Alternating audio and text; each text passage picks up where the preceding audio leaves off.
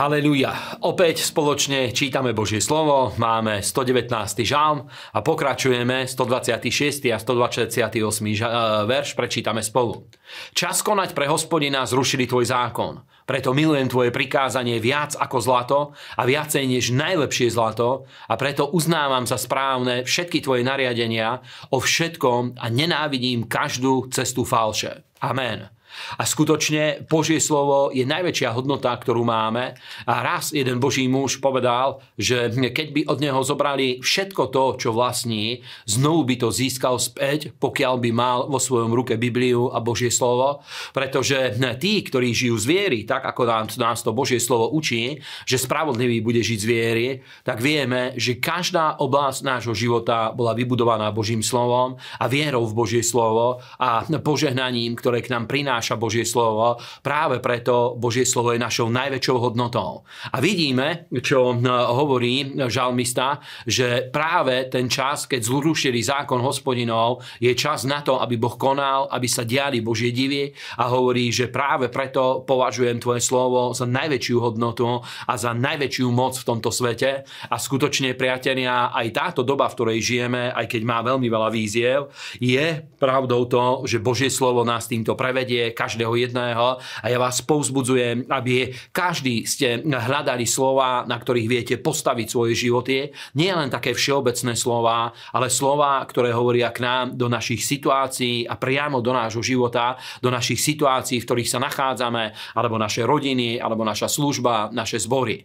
Druhé miesto je Filemonovi, list Filemonovi, to je zase najkračší list Novej zmluvy, alebo jeden z najkračších, má len jednu kapitolu, takže hm, ako Júdov list alebo uh, Jánové listy, druhý, tretí, aj list Filemonov patrí k týmto najkračším listom.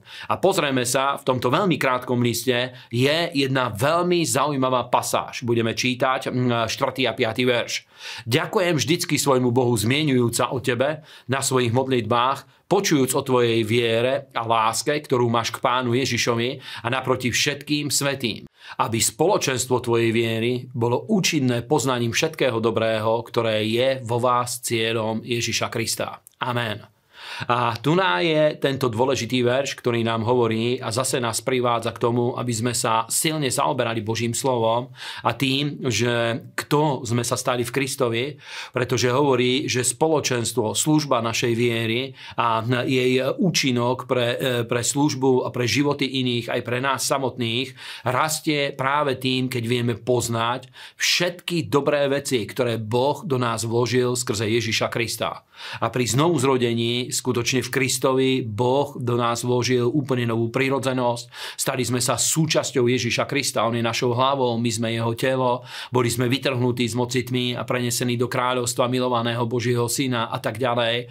A všetky tieto veci, keď vieme eh, dostať do svojho srdca, vieme sa nimi zaoberať, aby obnovili našu mysel, aby sa stali súčasťou našej viery a vieme to preniesť do každodenného života, vtedy vieme chodiť v Božej moci, aby sme sa stali solou a svetlom. A posledné miesto je pláč Jeremiášov, 3. kapitola, 22 až 28.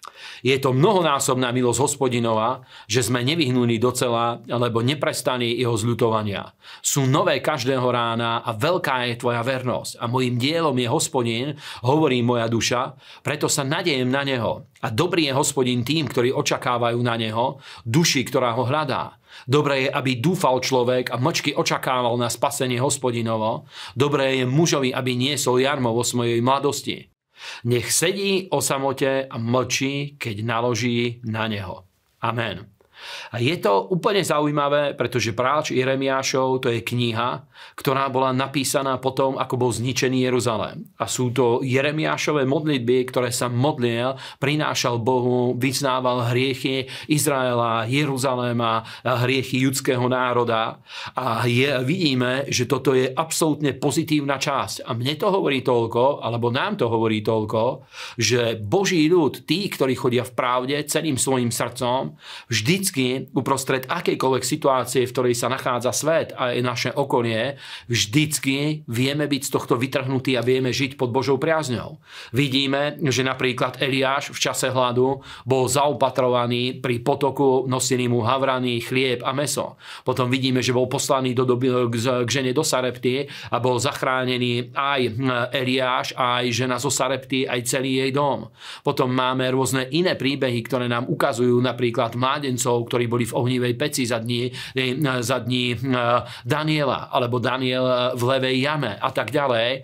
A rôzne situácie, a preto to hovorím, pretože, pretože aj teraz, keď vidíme, že svet oznamuje rôzne problematické situácie, priatelia, keď chodíme v Božej pravde a chodíme v Božom slove, vie sa na nás naplniť to, čo hovorí 91. žál, že padne ich po mojom boku tisíc a po mojej pravici 10 tisíc, ale ku mne sa to nepriblíži a nech sa to stane význaním našej viery, že padne ich po mojom boku tisíc a 10 tisíc po mojej pravici, ale ku mne sa to nepriblíži, pretože my vierou premáhame svet a nech vás Boh mocne požehná. Amen.